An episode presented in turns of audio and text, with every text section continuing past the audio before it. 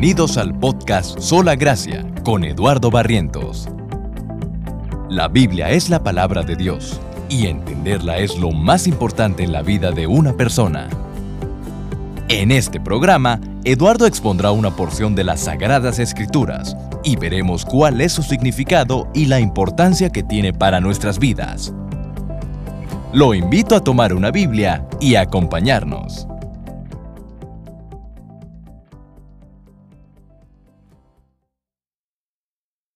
Si tienen Biblias, por favor, vamos a Mateo capítulo 7 y vamos a leer el, día de hoy del versículo 7 hasta el versículo 11.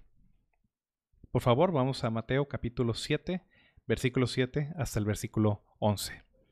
Dice de esta manera, pidan y se les dará, busquen y hallarán, llamen y se les abrirá, porque todo el que pide recibe, y el que busca halla, y al que llama se le abrirá. ¿O qué hombre hay entre ustedes que si su hijo le pide pan, le dará una piedra? ¿O si le pide un pescado, le dará una serpiente? Pues si ustedes, siendo malos, saben dar buenas dádivas a sus hijos, ¿cuánto más su Padre que está en los cielos dará cosas buenas a los que le piden? Voy a hacer una oración para comenzar. Padre Celestial, eh, venimos contigo, Señor, esta tarde, Señor, Siguiendo el mandamiento, Padre, tomado Hijo Jesús, Señor. Él dice que todo aquel que pide recibe, el que busca halla y el que llama se le abrirá, Señor. Y venimos, Padre, pidiendo tu bendición esta tarde, Señor. Te pido que bendigas este mensaje, Señor. Te pido, pues que tú nos concedas, Señor, el poder escuchar, el poder entender lo que dice tu palabra, Señor. Y que nos concedas, Padre, esta perseverancia en la oración, Señor, que viene en estos pasajes, Padre. Yo te pido, Señor, que por tu Espíritu Santo podamos entenderlo, Señor, y aplicarlo en nuestra vida. Y también te pido, Padre, por tu Espíritu Santo, Señor, que yo pueda enseñar tu palabra, Señor, también de, de una manera que sea de bendición, Padre. Te lo suplico en el nombre de tu amado Hijo Jesús. Amén. Ah, nuevamente, en el Sermón del Monte, estamos viendo el tema de la oración. Si ustedes leen los evangelios, especialmente los evangelios sinópticos, Mateo, Marcos y Lucas, la oración era algo fundamental, era algo de lo que constantemente el Señor Jesucristo estuvo enseñando a sus discípulos. Para empezar, la oración misma era una característica fundamental de la vida del Señor. Mientras Él estuvo en la tierra, su vida fue caracterizada por una vida de oración. Varias veces mencionan en los evangelios cómo Jesús se levantaba muy temprano y oraba y a veces ministraba a multitudes gigantescas, a miles de personas que estaban escuchándolo, y sin embargo, aun a pesar del trabajo eh, grandísimo que él tenía, menciona varias veces los evangelios como él se retiraba solo, se retiraba a las montañas, a veces se retiraba con sus discípulos y buscaba tiempo para orar. Hubo situaciones donde Jesús oraba toda la noche, toda la madrugada, por ejemplo, tanto en el Getsemaní como también al momento que él elige a los doce apóstoles, e, etc. Hay situaciones donde el Señor Jesús oraba de manera muy intensa y adicionalmente la vida de oración, la oración era constante en el ministerio terrenal del Señor Jesucristo. Una de las cosas que el Señor Jesucristo enseñó personalmente a sus discípulos fue a orar. Eso lo vimos en el Sermón del Monte, lo vimos también en Lucas capítulo 11. Jesús está orando en cierto lugar, los discípulos ven cómo está orando él en ese momento y se acercan con Jesús y le dicen, Maestro, enséñanos a orar, Señor, enséñanos a orar, así como Juan también enseñó a sus discípulos. Y Jesús estuvo constantemente en varias ocasiones y de varias maneras enseñando a sus discípulos a orar. Jesús no solo enseñó a sus discípulos el cómo orar, y eso lo vimos en el Padre Nuestro hace unas cuantas semanas, Jesús no solo enseñó qué palabras y, de qué manera tenían ellos que orar, sino que adicionalmente les enseñó también muchas cosas acerca de la oración, qué actitud debían tener ellos al momento de orar, cuál era la manera en la que tenían que orar, eh, los aconsejaba, los animaba precisamente a que ellos tuvieran una vida de oración. Y eso es precisamente lo que Jesús está haciendo en estos versículos. ¿Por qué? ¿Por qué la oración era algo tan fundamental y por qué Jesús repetía tanto? ¿Por qué Jesús enseñó en tantas ocasiones y de muchas maneras a sus discípulos acerca de la oración? ¿Por qué? Usualmente decimos, y hay algo de cierto en eso, eh, por razones obvias, usualmente decimos que la oración es algo muy sencillo de hacer, que es algo tan fácil que hasta un pequeño niño, o sea, ya niños desde 4 o 5 años, oran, pueden orar. A veces eh, padres que enseñan a sus hijos acerca de la oración ya ven a los pequeños arrodillados al lado de la cama y haciendo oraciones sencillas, pero la oración es algo tan sencillo, de cierta manera, que hasta un niño lo puede hacer. Y sin embargo, y aún los creyentes más maduros y los creyentes de más tiempo eh, que puede que estén viendo este mensaje no me dejarán mentir.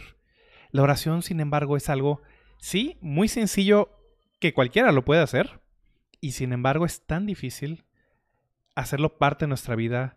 Es complicado, es difícil perseverar, nos desalentamos muchas veces, no oramos en la cantidad, en la perseverancia, en la manera que deberíamos orar. Y eso es precisamente lo que Jesús corrige y trata de animar a sus discípulos precisamente acerca de la oración. Al momento de orar es muy fácil desalentarse, es muy fácil rendirse, es muy fácil hacerlo por periodos, pero es muy difícil hacerlo un hábito y formar que forme parte de la vida cotidiana. Santiago, por ejemplo, dice en Santiago 4.2 que muchas veces no tenemos lo que queremos porque no pedimos. Simple y sencillamente, tantas cosas de nuestra vida no las tenemos. Tantas cosas que nosotros necesitamos en todos los aspectos, tanto espiritual como material, no lo tenemos, dice Santiago, porque no lo pedimos. De nuevo, es algo tan sencillo que cualquier niño puede hacerlo y sin embargo no lo hacemos en muchas situaciones y en muchas eh, oportunidades. Entonces, el Señor Jesucristo no solo enseña a sus discípulos a orar, no solo nos está enseñando a nosotros cómo orar, y eso lo vimos en el Padre Nuestro, sino también nos anima, nos llama, uno, a ser perseverantes en la oración, y dos, nos da promesas, nos alienta de muchas maneras para que perseveremos, para que continuemos orando. Y esas son las dos cosas que vamos a ver esta tarde. Primero vamos a ver el llamado que Jesús hace a la oración, a la oración intensa, perseverante, continua. Y adicionalmente a ese llamado Jesús enseña, da una promesa precisamente para alentarnos a orar. Vamos a ver esos dos puntos esta tarde. Primer punto de esta tarde. Jesús llama a sus discípulos a ser insistentes en la oración. Jesús llama a sus discípulos a ser insistentes, constantes en la oración. Vamos a ver otra vez versículos 7 y 8. Estas palabras seguramente muchos se las saben de memoria. Versículo 7. Pidan y se les dará. Busquen y hallarán. Llamen y se les abrirá. Porque todo el que pide, recibe, y el que busca, halla, y al que llama, se le abrirá. A los que hemos leído la Reina Valera durante muchas décadas o muchos años, estas palabras las recordamos en ese lenguaje. Pedid y se os dará, buscad y hallaréis, llamad y se os abrirá. Independientemente del lenguaje, son las mismas palabras. ¿A qué nos está llamando Jesús? ¿Cómo compara o qué verbos utiliza Jesús para referirse a la oración? Jesús usa tres verbos. Primero usa el verbo pedir. Dice, pidan, es un imperativo, es una orden, es un mandato, es un llamado.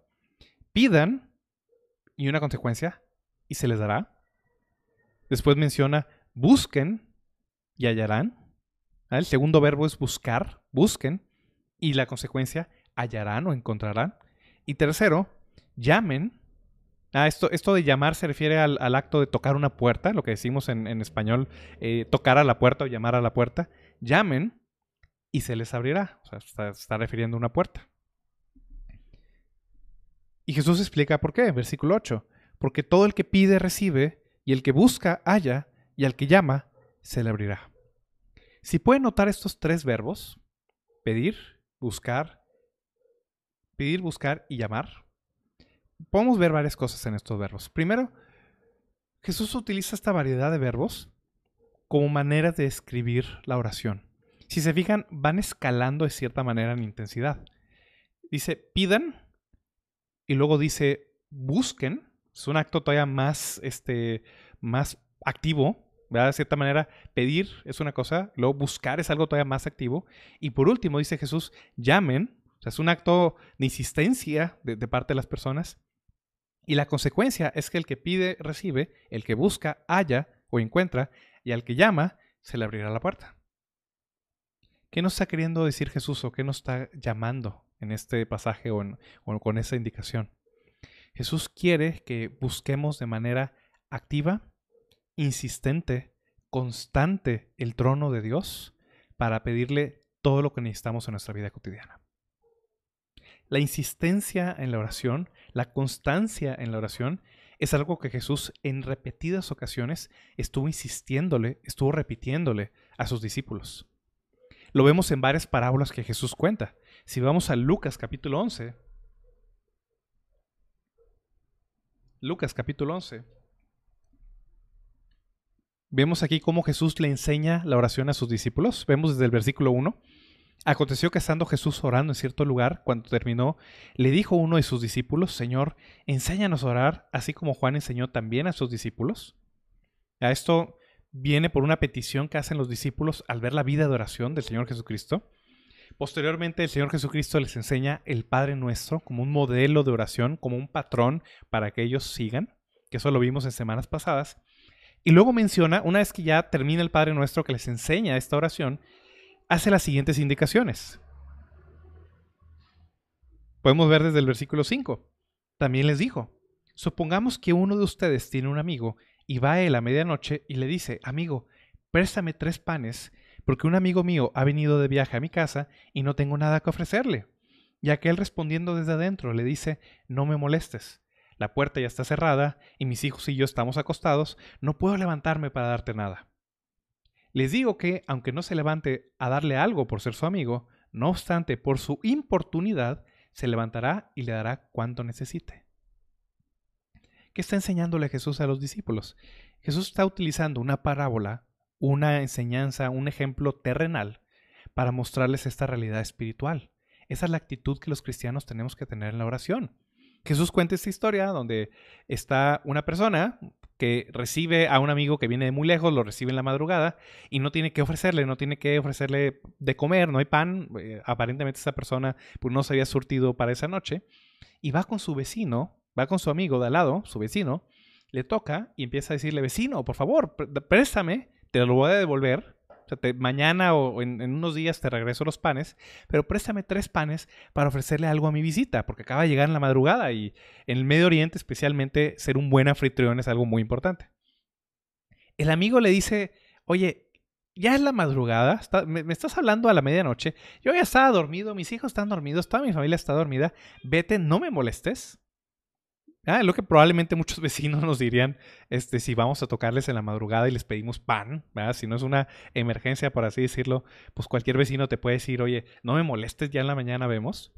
Y sin embargo, Jesús dice que el vecino finalmente va a acceder a darle, a otorgarle a este, a este amigo lo que le está pidiendo, no por ser su amigo, que eso sería lo ideal en ese caso, pero se lo va a conceder no por ser su amigo, sino por su importunidad por su insistencia. Aquí Jesús está ilustrando o está contando, o de cierta manera los discípulos se pueden estar imaginando esta historia que Jesús está contando, y el amigo está, insiste e insiste en la madrugada, ándale, por favor, no seas malo, dame tres panes, te lo regreso mañana, por favor, tengo visita, no me hagas quedar mal, por favor, ayúdame vecino, ándale, que acabo yo de prestarle otra vez. Y esta persona seguramente estuvo, insiste, insiste, insiste, y eventualmente la paciencia de cualquiera se va a terminar. Eventualmente va a decirle, ándale, ten, ve a vete, déjame dormir. ¿Qué es la lección que Jesús le enseña a sus discípulos? Lo mismo que viene en Mateo, dice Lucas 11, 9 en adelante. Así que yo les digo, pidan y se les dará. Busquen y hallarán, llamen y se les abrirá. Porque todo el que pide recibe, y el que busca halla, y el que llama se le abrirá precisamente dando ese ejemplo terrenal, dando esa parábola acerca de un amigo que está ofreciéndole o está concediéndole esta petición a su vecino, no tanto porque lo quiera o porque es su amigo, sino por la insistencia del otro. Jesús dice, con la misma insistencia, con la misma importunidad, nosotros debemos tocar al trono de Dios. Uno puede pensar, pero ¿cómo? ¿No es eso acaso incredulidad o no es un tipo de manipulación el estar insistiéndole a Dios que nos conceda algo? Jesús enseña que claramente no es así. Más adelante cuenta otra parábola. Si vamos a Lucas capítulo 18, versículo del 1 al 8, Jesús cuenta otra parábola donde es la insistencia misma aún con personas que no están dispuestas a escuchar las peticiones, lo que hace que estas personas respondan a la petición de la persona que la está haciendo. Dice Lucas 18 del 1 al, en adelante. Jesús les contó una parábola para enseñarles que ellos debían orar en todo tiempo y no desfallecer. Había en cierta ciudad un juez que ni temía a Dios ni respetaba a hombre alguno. También había en aquella ciudad una viuda, la cual venía a él constantemente diciendo, hágame usted justicia de mi adversario.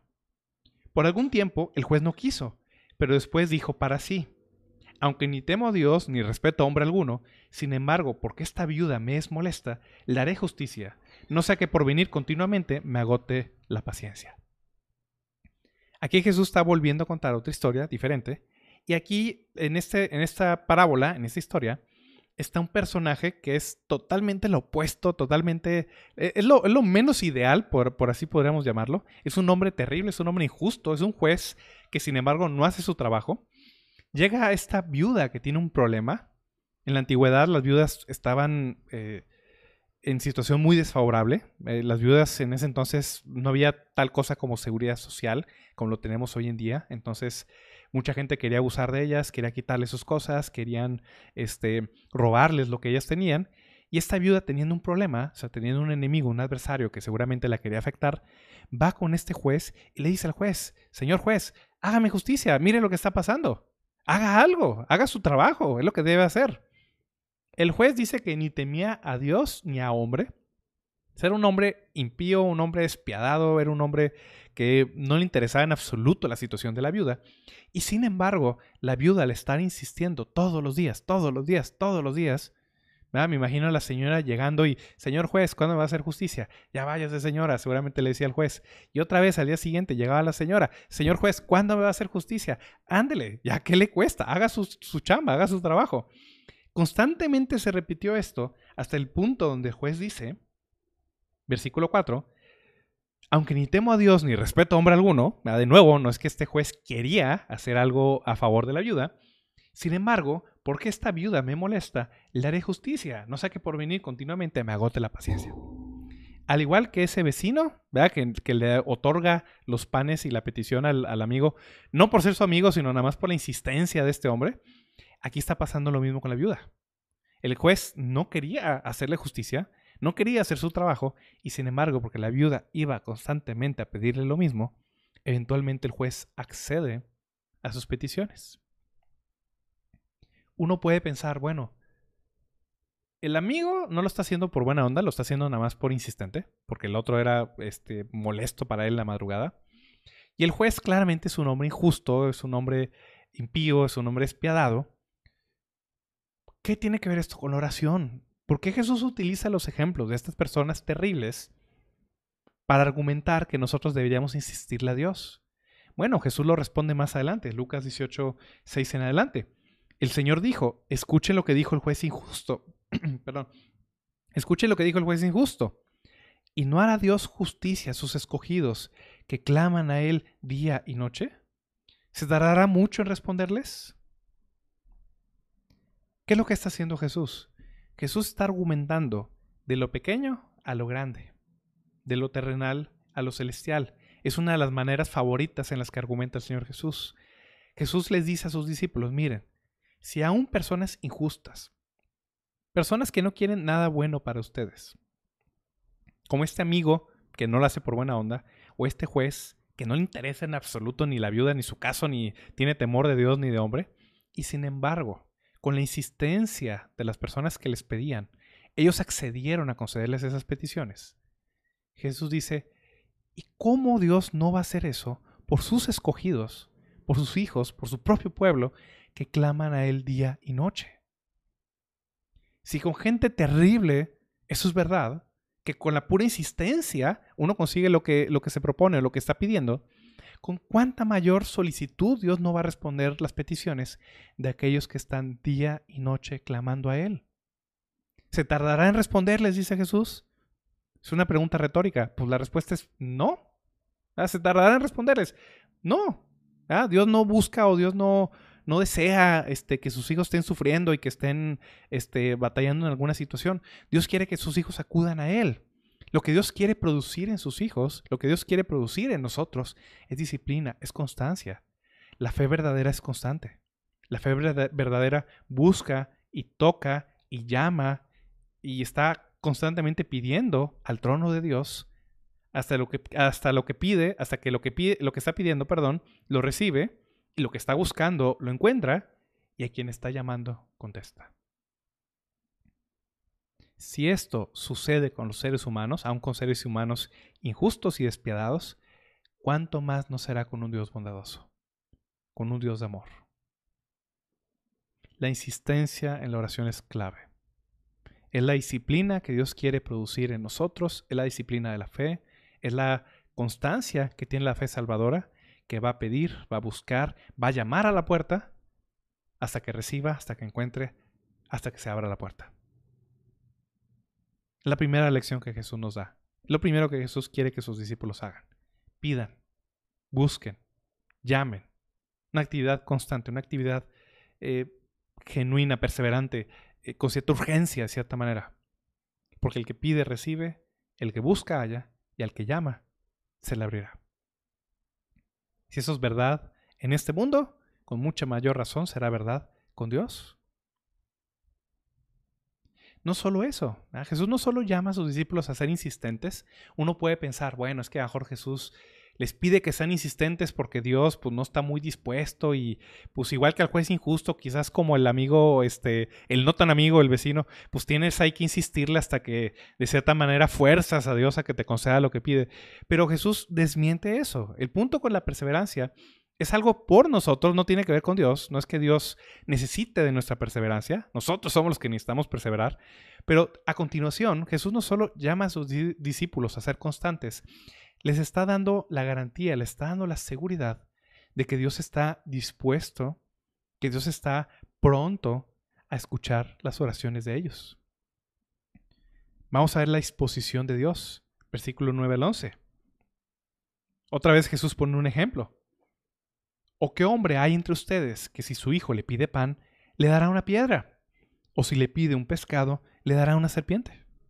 En ese entonces la comida básica de los, de los galileos, eh, sobre todo, de los judíos en general, era el pan y el pescado. Era, era, el carbohidrato y la proteína que, que las personas tenían en ese entonces. Jesús dice, ¿quién de ustedes? ¿Qué padre hay? ¿A quién conocen? Que si su hijo Estamos esta palabra se refiere a un niño pequeño, ¿no? A un niño de 5 o 6 años de edad. ¿Qué padre, si su hijo le pide un pan, está hablando de un hijo, un niño que tiene hambre, que, que quiere comer, ¿qué hijo, si a su padre le pide un pan, le va a dar una piedra? ¿Qué padre terrenal hace eso? Extremadamente pocos. Tendría que ser una persona extremadamente cruel y despiadada no solo para no concederle a su hijo un pan, sino además darle algo que le va a hacer daño, una piedra. Es una, contestación extremadamente cruel. Si un niño va con su papá y le pide un pan, y a cambio no solo no le da el pan, sino que le da una piedra, eh, tendrá que ser una persona especialmente despiadada, diabólica, para hacer tal cosa. Peor todavía, dice, ¿y quién de ustedes, si su hijo le pide un pescado, o sea, si, si busca comer, si busca alimentarse, le va a dar una serpiente? Pues claro que no. 99.9% de los padres y madres que hay en este mundo se preocupan por sus hijos. Es algo natural. Es algo propio, intrínseco a la naturaleza humana. Aún no se, necesita ser un creyente, no se necesita eh, ser un nacido de nuevo. Cualquier incrédulo puede hacer esto. Es más, los incrédulos, 99.9% de ellos lo hacen. Son padres en la medida de lo posible buenos con sus hijos, les dan cosas, les, dan alimento, les dan lo que necesitan. Dice Jesús, si ustedes siendo malos, siendo los seres humanos pecadores, siendo los seres humanos caídos como somos, si ustedes siendo malos saben dar buenas dádivas, buenos regalos a sus hijos, si aún los hombres más impíos que hay en este mundo se preocupan por sus familias, en general, como regla general, se preocupan por sus hijos, dice Jesús, ¿cuánto más su Padre que está en los cielos dará cosas buenas a los que le piden? Si esto es verdad en la tierra, si esto es verdad para con hombres pecadores, otra vez, el vecino no tan buena onda, el juez bastante injusto, y aún nosotros mismos, aún los mismos incrédulos, los paganos, le conceden buenos regalos a sus hijos. La mayoría, casi todos los incrédulos buscan cosas buenas para sus hijos y al menos sus necesidades buscan satisfacer. Con cuánta mayor razón el Padre Celestial no le va a dar cosas buenas a aquellos que le piden. Por supuesto que va a ser así. Otra vez Jesús argumenta de la misma manera. Si esto en pequeño es verdad, ¿cuánto más no será en lo máximo? Lo que vimos en, el, Mateo capítulo 6. Si Dios alimenta a los pájaros, pues cuánto más no va a tener cuidado de los hombres. Si Dios cuida de la hierba del campo que la corta en el día de mañana, pues cuánto más no va a hacer con ustedes, hombres de poca fe. Lo mismo está diciendo aquí. Si nosotros, siendo malos, damos buenos regalos a nuestros hijos, ¿cuánto más el Padre Celestial no va a dar cosas buenas a, a los que le piden? ¿Cuál es el problema con nosotros? Lo que dice Santiago 4, otra vez. No tenemos porque no pedimos, porque no perseveramos, porque no estamos constantemente pidiendo, buscando, llamando al trono de Dios para las necesidades que tenemos. Hay una historia que me llama mucho la atención. Este, no es precisamente acerca de la oración, pero es, es una metáfora, es una analogía muy similar. Si vamos al libro de Segunda de Reyes, quizás es una historia que algunos de ustedes la han escuchado, quizás en alguna ocasión.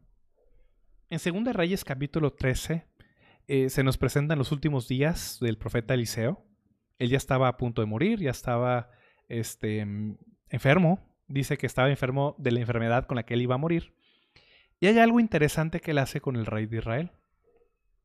Según de Reyes capítulo 13, versículo 14. Dice que cuando Eliseo se enfermó con la enfermedad de la cual había de morir, Joás, rey de Israel, descendió a él y lloró sobre su rostro y dijo, Padre mío, Padre mío, los carros de Israel y sus hombres de caballo. Ah, llega este rey de Israel, de cierta manera, a despedirse, a honrar al profeta Eliseo, que ya estaba a punto de morir, Seguramente para este punto Eliseo ya era un anciano y estaba enfermo, está tendido en la cama. Llega el rey de Israel con él. ¿Qué le dice el profeta Eliseo? Versículo 15. Y Eliseo le dijo, toma un arco y flechas. Y él tomó un arco y flechas. Entonces dijo al rey de Israel, pon tu mano en el arco. Y él puso su mano sobre el arco. Entonces Eliseo colocó sus manos sobre las manos del rey y dijo, abre la ventana hacia el oriente. Y la abrió. Entonces Eliseo dijo, tira. Y él tiró. Y Eliseo dijo, flecha de victoria del Señor y flecha de victoria sobre Aram, porque derrotarás a los arameos en Afec hasta exterminarlos. Antes de morir, como profeta del Señor, como profeta del Dios vivo, Eliseo, o Dios a través de Eliseo más bien, está concediéndoles, está profetizándole al rey de Israel lo que va a pasar. Le pide al rey de Israel que traiga pues, un arco y flechas, que son las armas eh, pues, tradicionales de esa época le pide que ponga pues, la flecha en el arco. Eliseo de cierta manera dice que pone las manos sobre, sobre el rey de Israel. Y luego le dice, tira así, o sea, por la ventana, tira la flecha hacia el oriente. El rey agarra el arco, tira la flecha. Y de cierta manera, o sea, en esta, esta es una profecía actuada, por así decirlo. Eliseo está prometiéndole o está profetizándole que va a venir victoria precisamente sobre estos enemigos de Aram. hasta ahí todo bien, ¿no? Está, está profetizándole que va a tener victoria. Así como la flecha traspasó la ventana hacia el oriente, dice, así va pues, a, traspasar tu arco a tus enemigos. Ok. ¿Qué más sucede? Versículo 18.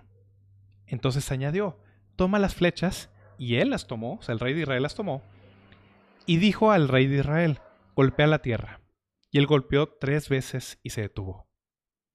Y el hombre de Dios se enojó con él y dijo, deberías haber golpeado cinco o seis veces, entonces hubieras herido a Aram hasta terminarlo. Pero ahora, herirás, pero ahora herirás a Aram solo tres veces.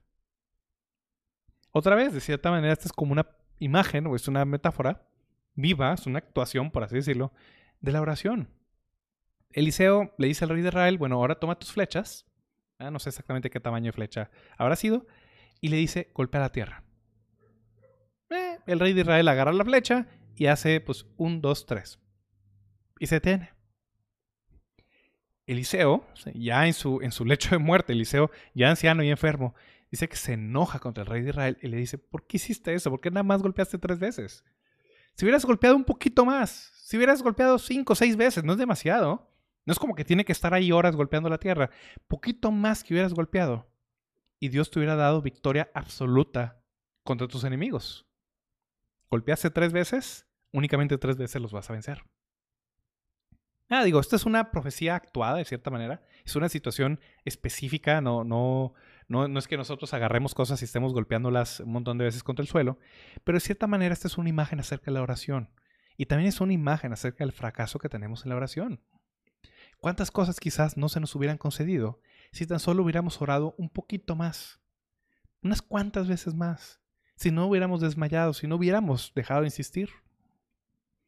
A veces vamos como el rey de Israel a la oración, vamos al trono de Dios, pedimos una, dos, tres veces, cierto número de veces y nos detenemos.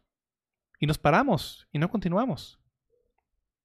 Al rey de Israel con dos o tres golpes más le hubiera bastado para vencer a sus enemigos hasta exterminarlos.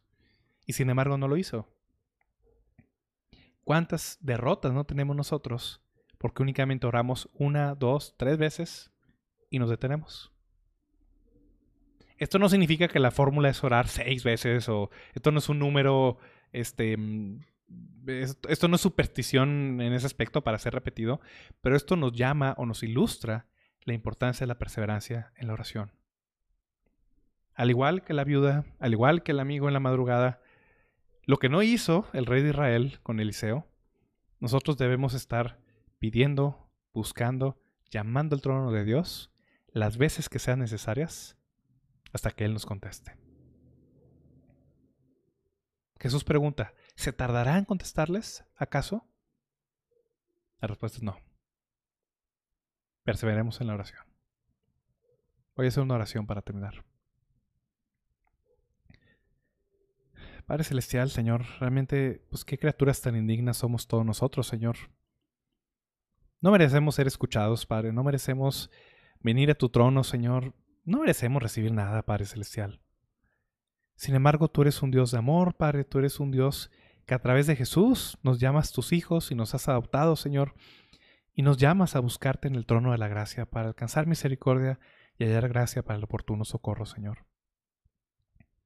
Te pido perdón, Padre, por nuestra inconstancia en la oración, Señor, porque deberíamos perseverar, porque teniendo la respuesta, teniendo la garantía, Señor, de que tú nos vas a escuchar y responder, Señor, no perseveramos, Señor. Pedimos pocas veces, buscamos únicamente de manera superficial y a veces ni nos animamos a llamar a la puerta, Señor. Yo te pido perdón, Padre, por eso. Obra en nuestra vida, Señor, hanos hombres y mujeres de oración, Señor, y danos esta confianza, esta fe, Señor, para perseverar en la oración, Señor, a pedir, a buscar, a llamar, hasta que tú nos contestes, Padre. Te pido que nos bendiga, Señor, esta tarde, bendice pues a las personas que están escuchando también este mensaje, te lo pido en el nombre de Jesús. Amén.